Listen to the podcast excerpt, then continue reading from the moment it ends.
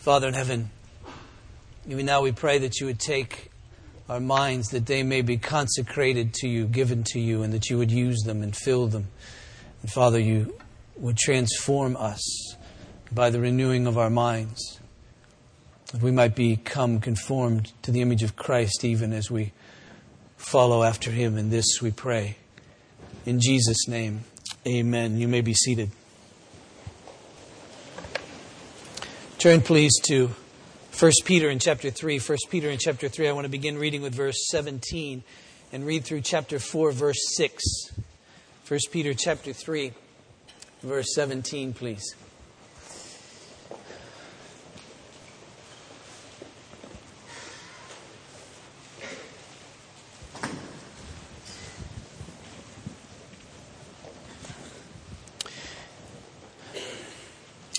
Hear the word of God. For it is better to suffer for doing good, if that should be God's will, than for doing evil. For Christ also suffered once for sins, the righteous for the unrighteous, that he might bring us to God, being put to death in the flesh, but made alive in the Spirit, in which he went and proclaimed to the spirits in prison, because they formerly did not obey, when God's patience waited in the days of Noah, while the ark was being prepared, in which a few, that is, eight persons, were brought safely through water. Baptism, which corresponds to this, now saves you, not as a removal of dirt from the body, but as an appeal to God for a good conscience through the resurrection of Jesus Christ, who has gone into heaven and is at the right hand of God with angels, authorities, and powers having been subjected to him. Since therefore Christ suffered in the flesh, arm yourself with the same way of thinking, for whoever has suffered in the flesh has ceased from sin so as to live for the rest of the time in the flesh no longer for human passions, but for the will of God. The time that is past suffices for doing what the Gentiles want to do, living in sensuality, passions, drunkenness, orgies, drinking parties, and lawless idolatry. With respect to this, they're surprised when you do not join them in the same flood of debauchery, and they malign you. But they will give account to him who is ready to judge the living and the dead.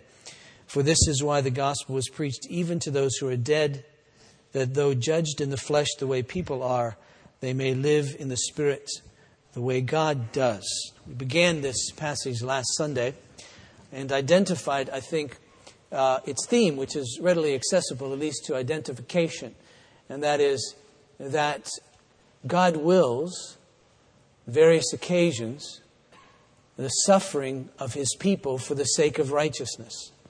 God wills on various occasions the suffering of his people for the sake of doing good, for the sake of, of righteousness. Um, that I take from verse 17 that says, For it is better to suffer for doing good, if that should be God's will, than for doing evil. Verse 19 of chapter 4 says, Similar thing, therefore, let those who suffer according to God's will entrust their souls to a faithful Creator uh, while doing good.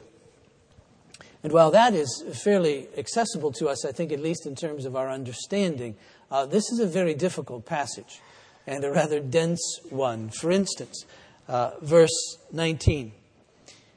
Uh, speaking of Jesus, Peter writes, in which, that is, in the Spirit, in which he went and proclaimed to the spirits in prison because they formerly did not obey when God's patience waited in the days of Noah while the ark was being prepared, in which a few, that is, eight persons, were brought safely through water. You wonder, when did Jesus do that? And where did he go to meet these spirits in prison? And what did he say?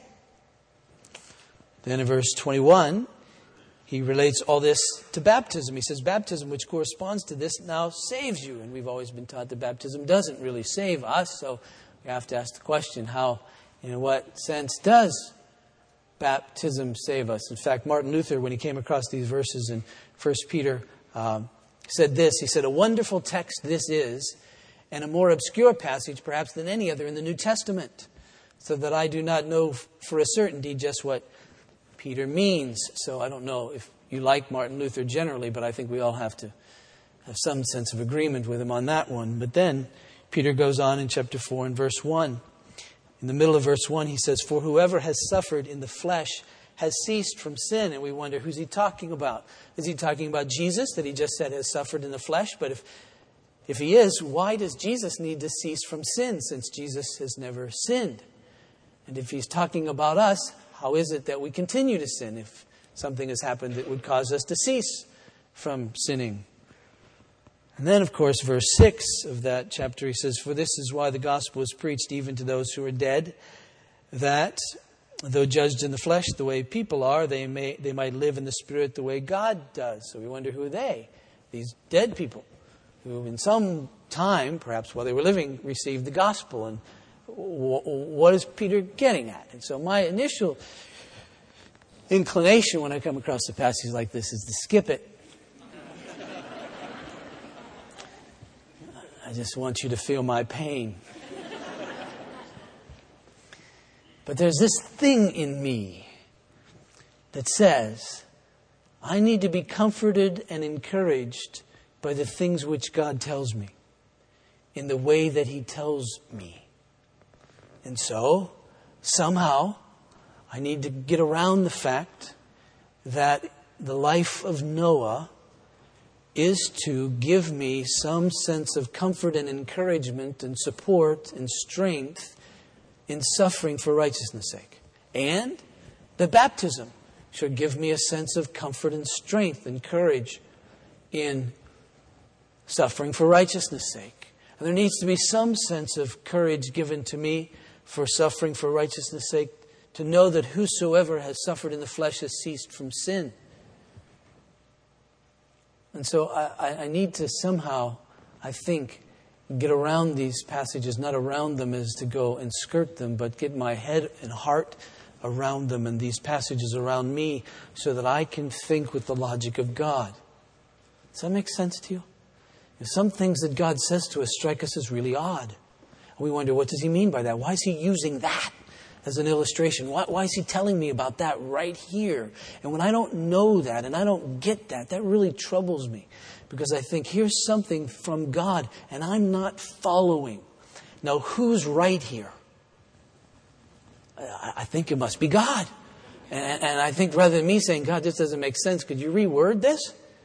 That I need to say, okay, what do you mean? What's going on here? How can I really understand this? And I do this with more humility than I'm sure you can even imagine uh, to try to get around this, my mind around this this passage. But as we began this, to, to understand something about, about suffering for righteousness' sake, Peter says in chapter 4, verse 1, he says, Therefore, since, uh, since therefore Christ suffered in the flesh, arm yourself with the same way of thinking. He's saying so important is this way of thinking, this way of understanding suffering for the sake of righteousness, is that you need to arm yourselves with it. That is, this is like armor, this way of thinking. If we don't think this way, he's saying you're not going to be ready, you're not going to be prepared.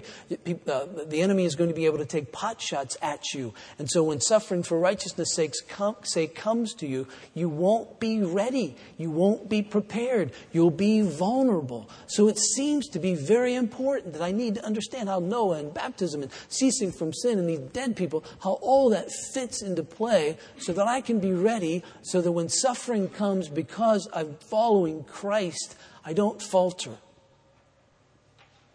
And we know some about this. I mean, Peter's been laying this out, and we've reviewed this time and time again because it seems so thematic uh, in Peter's letter. But in chapter 2 and verse 12, for instance, he says to these people, he says, Keep your conduct among the Gentiles honorable, so that when they speak against you as evildoers, they may see your good deeds and glorify God on the day of visitation. Meaning that because we live in a world that isn't Christian, that doesn't believe as we believe in the person of Christ, that they will actually look upon us as we're living in a way trying to please God and refer to us as evildoers.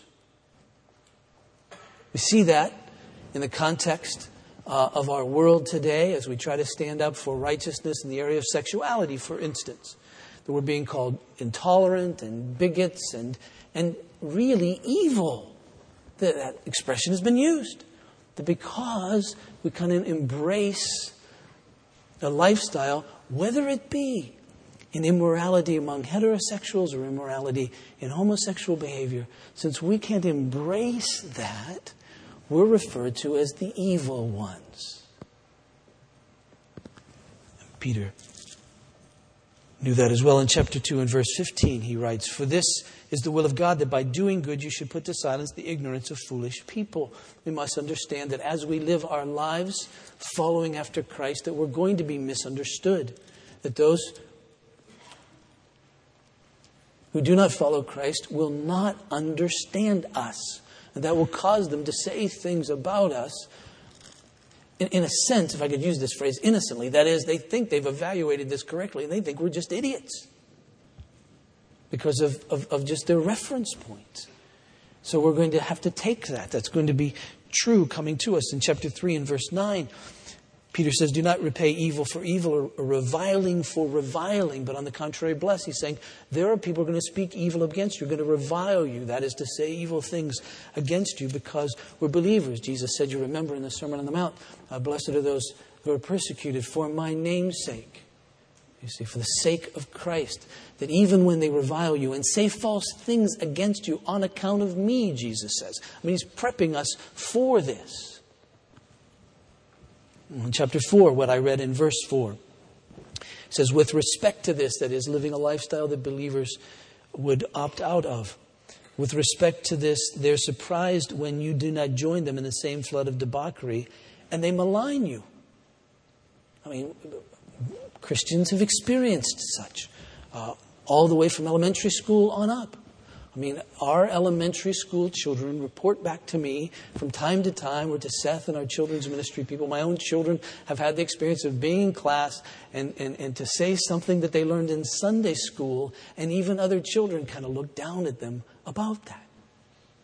Or others have opted out in high school or junior high school of various lifestyles, and in college.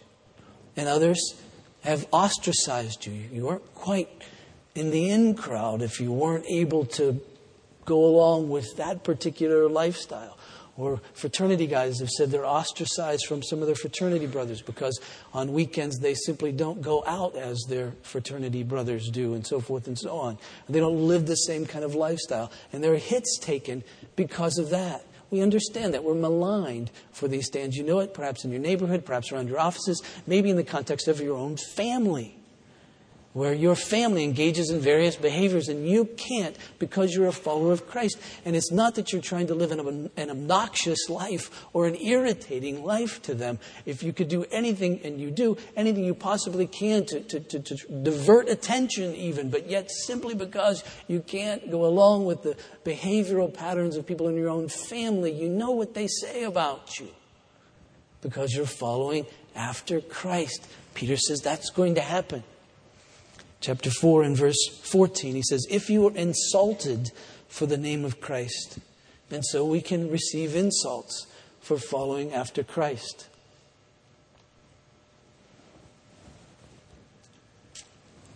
We, it appears, still have had it relatively easy in America. As Clay was praying about the persecuted church, we do understand there will be people today probably who name the name of Christ to be killed because of that. And there are people throughout the centuries for whom that has been true. We see that in the context of the gospel. Even it has progressed in the book of Acts that there was suffering on behalf of those who took it to various places.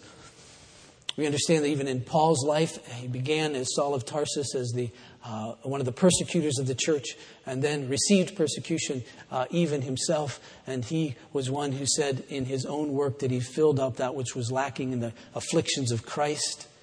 Not that any dying, suffering of Christ was insufficient, but he said here's something that needs to, the body of Christ needs to, to, to, to, to be afflicted as well as we go out into the world and we press against these countries which are closed and these minds which are closed and these hearts which are closed. We're likely to receive suffering. And so Peter says, if suffering for righteousness' sake is the will of God for you, and it will be for all of us at various times, some perhaps more than others he says you need to be armed, you need to, need to be ready, you need to be prepared for when that happens. He says, I want you to arm yourself with this way of thinking. Last week we just looked at a couple of pieces of this. One is to realize that it is God's will. That if you're suffering for righteousness' sake, if you're suffering for doing good, uh, that's God's plan for you. Don't, don't think it isn't. Don't think you must be doing something wrong to displease Him. But that's God's will. Suffering, that will be the Lot for Christians, suffering for doing good, suffering for righteousness' sake. That's how Jesus understood his own life. He understood that his suffering was the will of God. And then we realized that the suffering of Jesus was such that it brought us to God. There was productive suffering, if you will. It was intentional on God's part. He had a plan for it. And the plan for Jesus' suffering, of course, as he suffered in the flesh, meaning he took his sins, I'm sorry, he took our sins upon himself and died and was resurrected. And through that suffering, he draws us, brings us to the Father by taking away the hostility that God has for us and by pouring His love through this loving act in us and bringing us, reconciling us to God. And in a similar way, our suffering, we walked last week, and I have time to review all of that, walked last week, can be used by God as well to draw other people to Him. Not in the same sense, because our suffering isn't atoning. If I suffer for righteousness' sake, uh, it doesn't pay for anyone's sins as Jesus' suffering did. But it does cause people to realize how valuable Christ is. Who are these people who are willing to suffer for following after this one named Jesus? What hope do they really have? And curiosity wells up that they at least have to ask us, Tell me about the hope that is in you. Why would anybody live like this? And take this when all you would have to do is renounce this Jesus and, and we'd be friends and everything would be well. And so they ask us about this hope that is in us. And so, so our suffering draws even others to Christ. But then you see, all of this reminds Peter of Noah. They just go. Oh, verse 18. For Christ also suffered once for sins, the righteous for the unrighteous, that he might bring us to God, putting to death in the flesh, but made alive in the spirit. I'm tracking. We're doing really well here.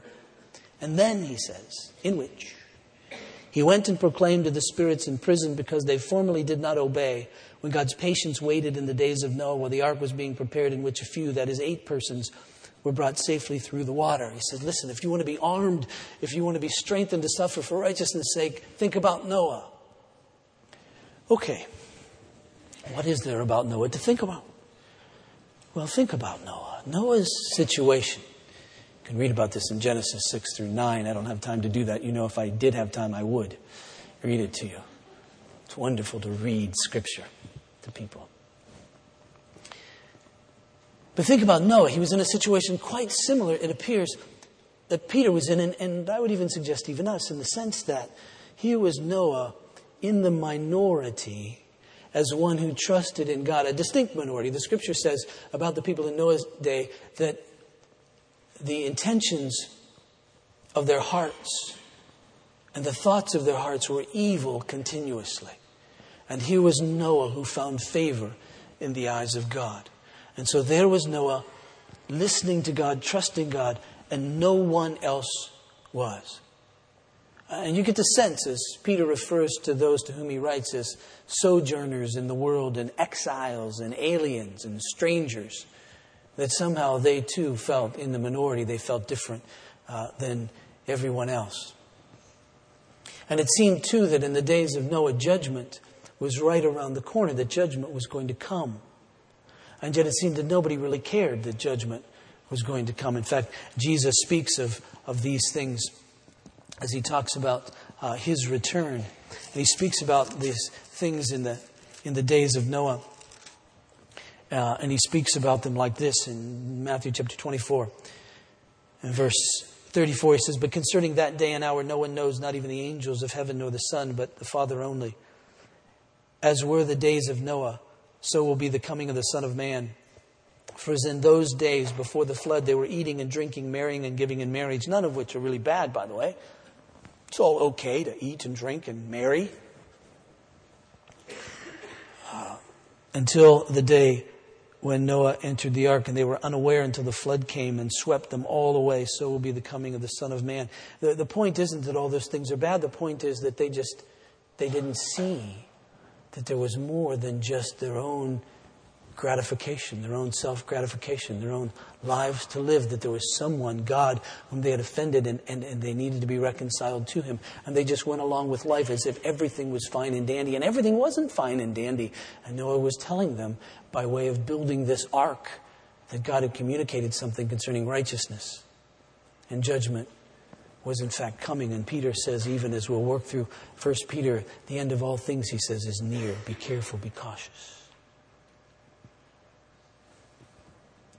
But God was patient during the days of Noah, at least while the ark was being built. And Peter says as well in 2 Peter in chapter 3 this, verse 9.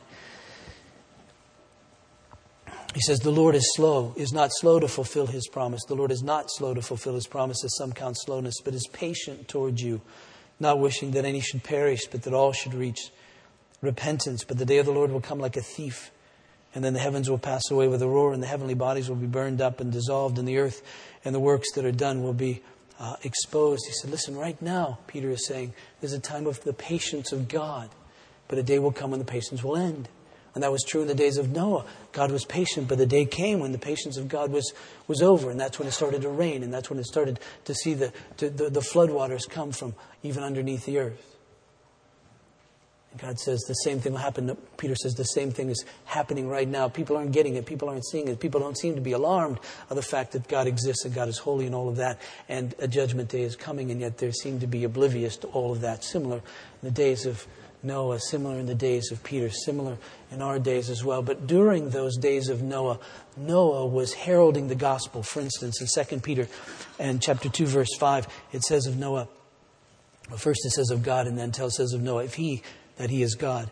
If he did not spare the ancient world, but preserved Noah, a herald of righteousness with seven others, when he brought a flood upon the, wor- the world of the ungodly, saying, Listen, Noah was a herald, that is, a proclaimer of righteousness by his very life. As he trusted God to build the ark, all of this was screaming to the people there's danger. Something's going to happen. God's going to bring something. There's danger. Listen up. Trust Him. And so, through all of this, Noah was heralding the gospel. And no doubt, as he was heralding the gospel, indeed, he was suffering a measure. Could you imagine being the one guy, literally in all the earth, who was trusting God? You don't get good press. There's not a great deal of talk at the grocery store to you because you keep talking about the ark you're building and you're building it because judgment is coming. You're not a popular guy. Wonder what they said about him. Wonder the insults that he had to take. But yet, through all of this, still he continued to persevere and, persevere and continue to preach. And, and Peter said that's exactly the way it should be with us. You should set apart Christ the Lord, regard Christ the Lord as holy in your life. Nothing else is holy. Only Christ the Lord is holy. And when you do that, people will ask you about the hope that you have. And you'll be able to herald the gospel. But not only that, it seems, and I say seems because here we get to the weird stuff.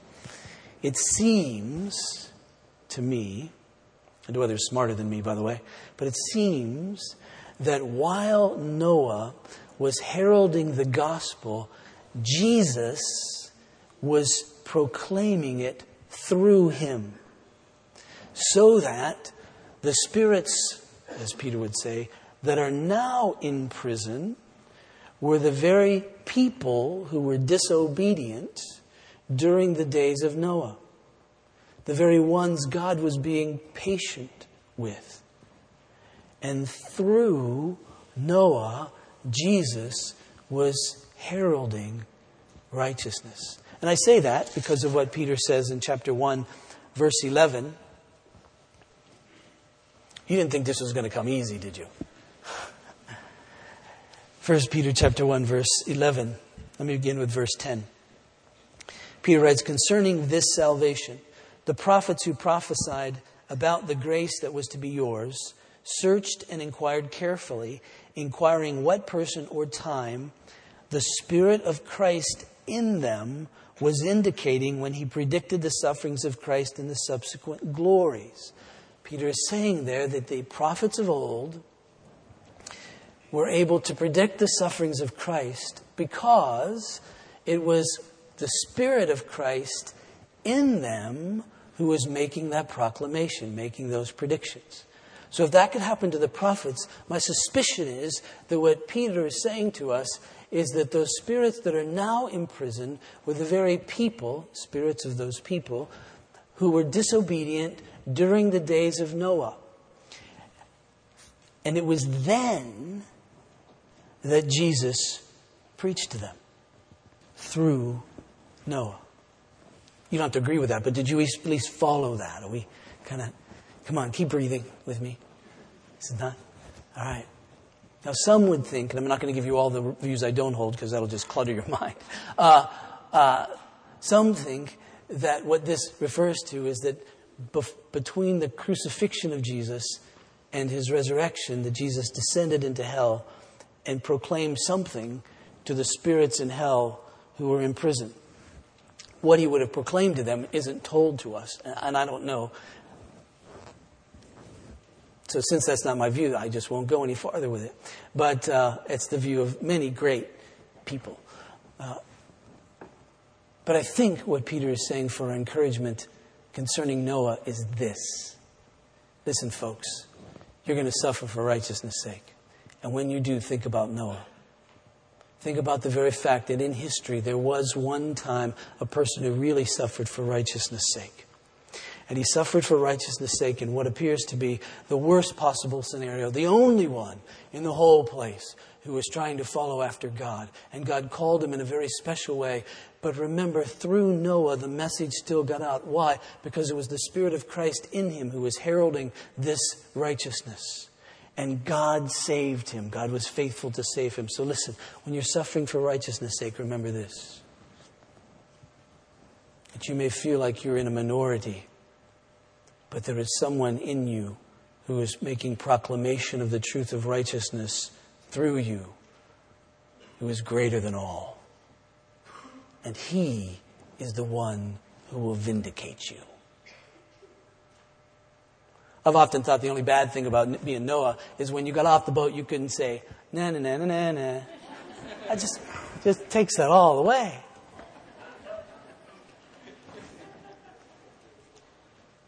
But God will vindicate us. As we speak of Christ, we may be rejected. As we live of Christ, we may be insulted. But never forget Noah, because the truth is that vindication does come.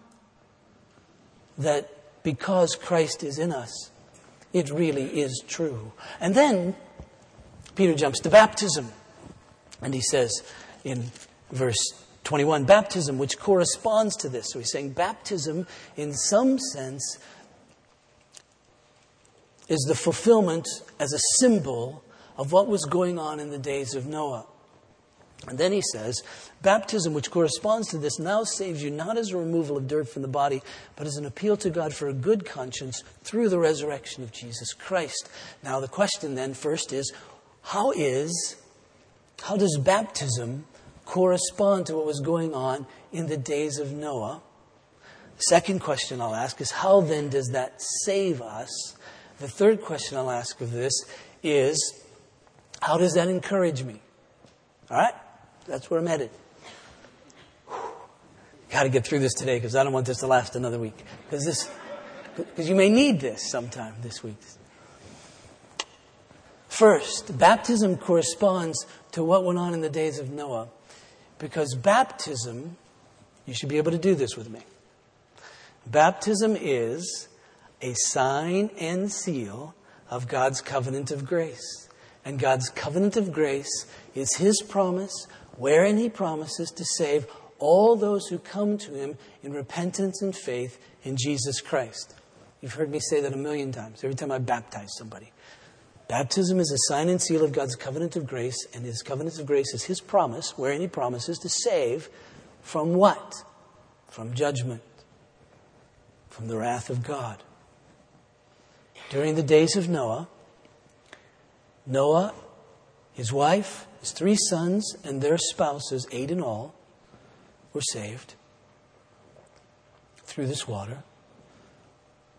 And you see, judgment came And water was a symbol and a reality of judgment for them. But it was a symbol of salvation for Noah and a reality. Because when the water showed up, it destroyed all that was wicked. And it saved Noah and his family from that wickedness. Not only that, but since they were in the provision of God, the ark, they floated above it and they were saved. And so the salvation that comes from trusting in the righteousness that is from Christ saves. And for those who do not trust it, it destroys, it brings judgment. And so, in that sense, baptism is very much corresponding or symbolic of that which took place in the, in the days of Noah. But then you say, well, then how does baptism save us? Peter says, baptism, which corresponds to this, now saves you. Well, how does it save us? Because we've always been taught that it doesn't. And Peter would agree with us that it doesn't save in an automatic kind of sense because he says this Baptism, which corresponds to this, now saves you not it's a very important not. Not as a removal of dirt from the body. That is, it's not automatic. It's not like saving you because you put water on somebody or take them under it, however you want to do that. And thus, they're saved from the judgment of God. It isn't an automatic thing. It's not automatic like if you take some water on a sponge and, and wipe some dirt on your hand, it goes away. Unless you're a seven year old boy, then you really have to scrub. But uh, it isn't like that. It's not an automatic kind of thing. That's not the deal. Baptism only saves when it's accompanied by what really saves, which is, he says, an appeal to God for a good conscience through the resurrection of Jesus Christ which is a very good translation. Whatever your version has here, this really, I think, is, is the best translation. And that is, but as an appeal to God, not as a pledge, but as a, an appeal to God for a good conscience through the resurrection of Jesus Christ. What is that? What does it mean to make an appeal to God for a good conscience through the resurrection of Jesus? It means that you're appealing to God to forgive your sins so that your conscience can be cleansed. For instance, in Hebrews in chapter 9,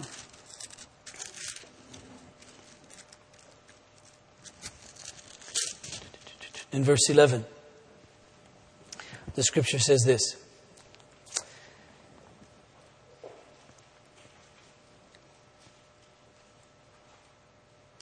I'm reminded of the time I called someone who'd been attending our church for a while and they weren't attending any longer. And I asked why, and the person said, Because you people think too hard. So I hope I'm not driving anybody away today, but this is just sort of the passage that we're in, and so we have to think very hard today. So I, I don't know what that means exactly, but anyway, I know why you wouldn't want to think hard about God.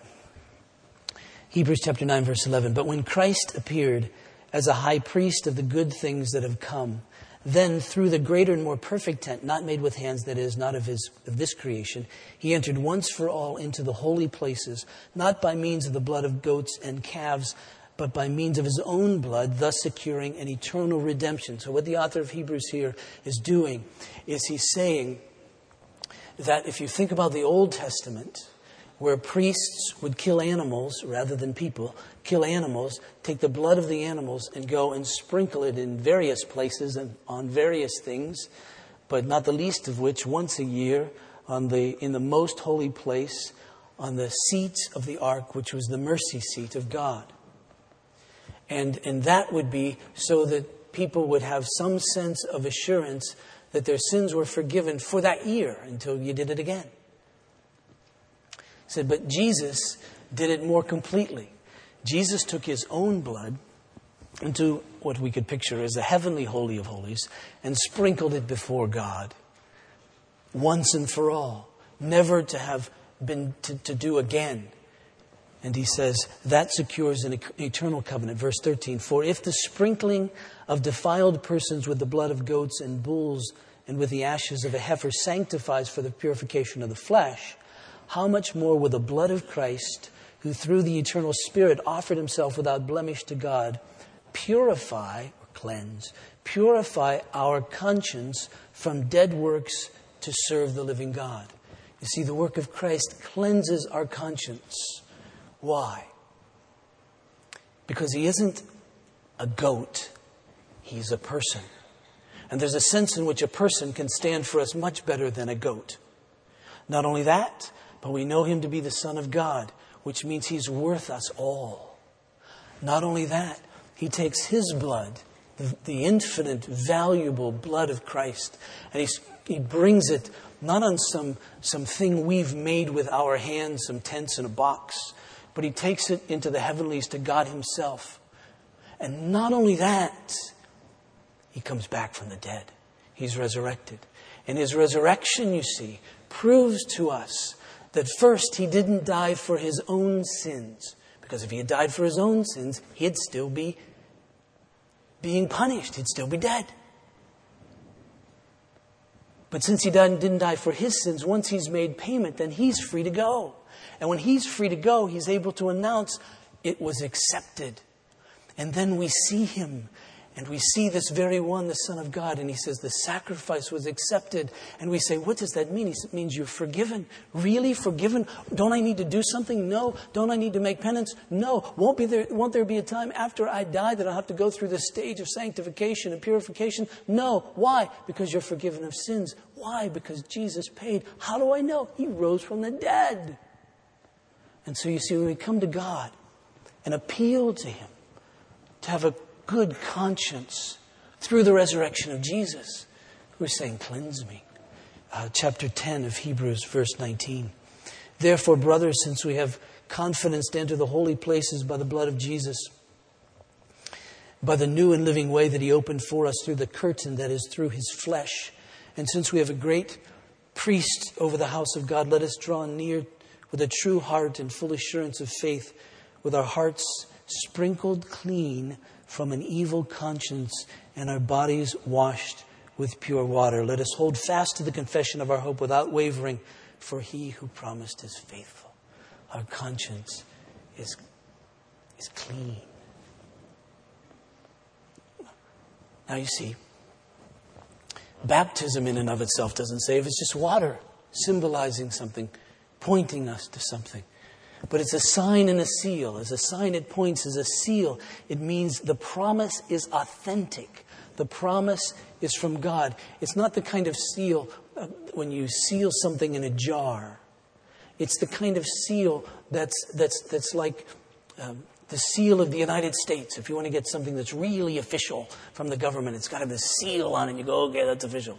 Um, or in the old days when, when uh, when you would seal a letter with your own particular stamp on it. That was the seal of the governor or the seal of your employer.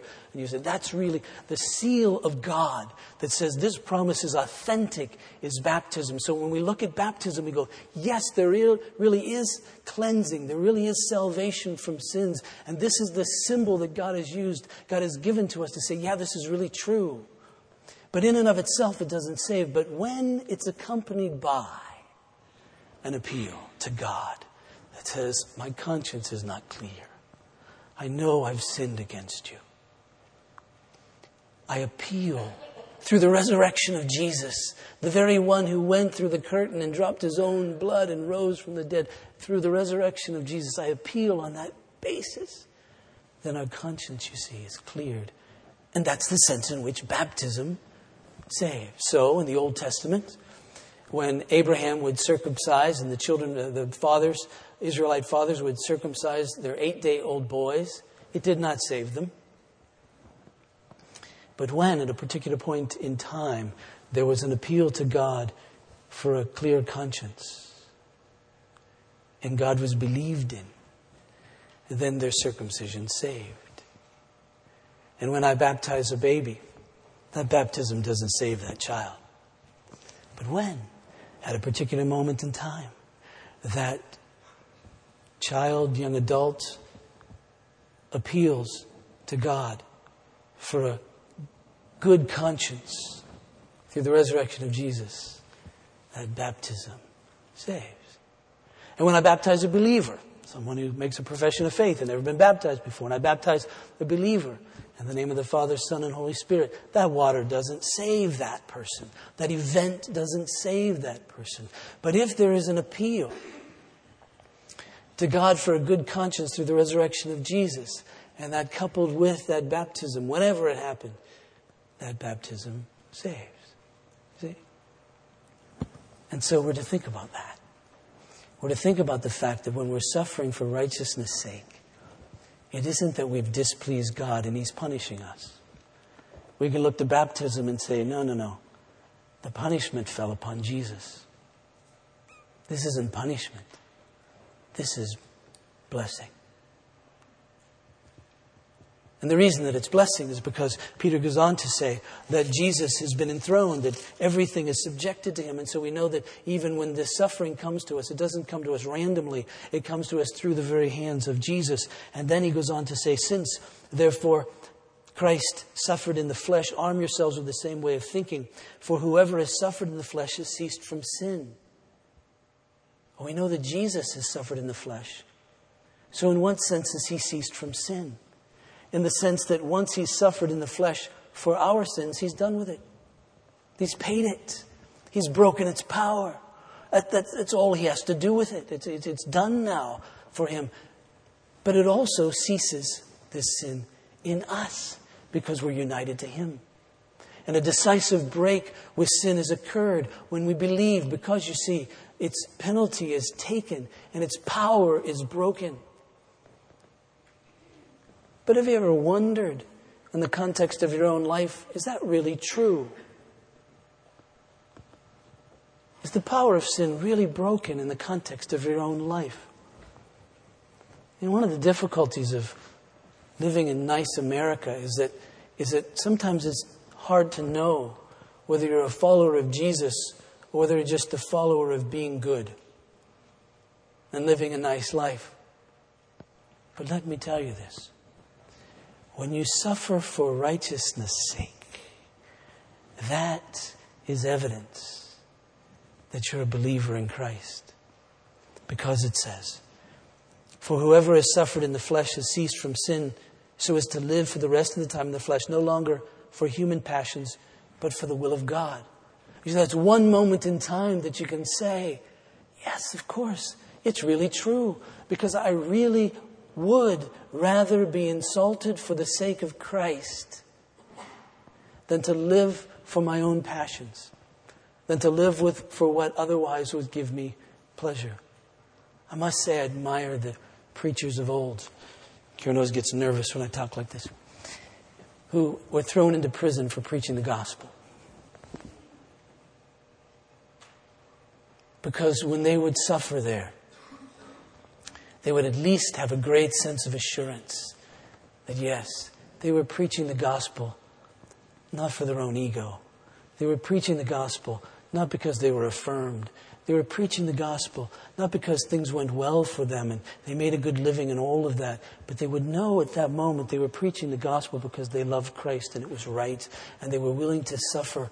And when they do, they know at that moment in time, yes, it is true, the power of sin has been broken, the penalty of sin has been paid, and, and I can see it working in the context of my own life. And that, you see, is the blessing of suffering for righteousness' sake because it affirms in your own heart, yes, I'm not living for my own desires and passions, but I'm living for the will of God.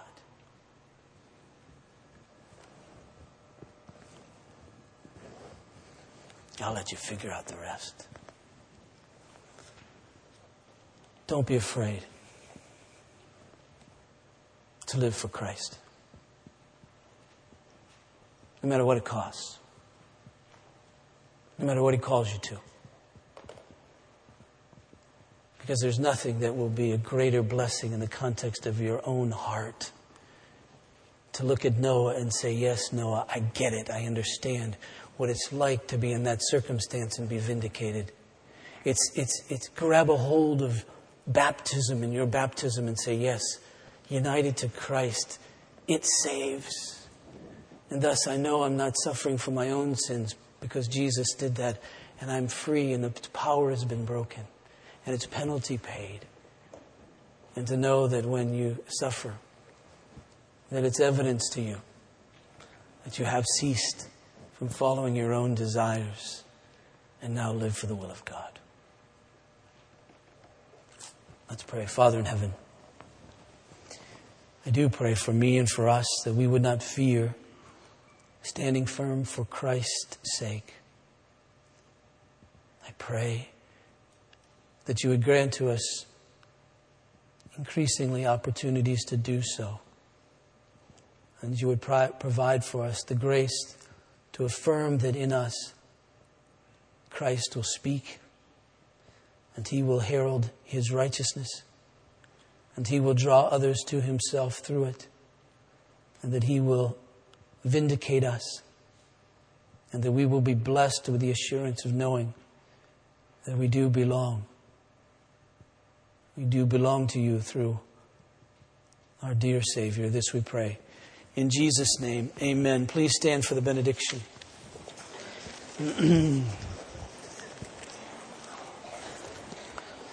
As you do, I remind you that there are elders available to pray. In the office area, please take uh, advantage of that. The response to the benediction is Jesus is Lord. Hallelujah. Understanding that He's Lord, understanding that He everything is subject to Him uh, is the, the rest in terms of peace of our whole life. So please receive this as God's benediction. Now to Him who is able to keep you from falling and to present you blameless before His glorious presence, and that with great joy.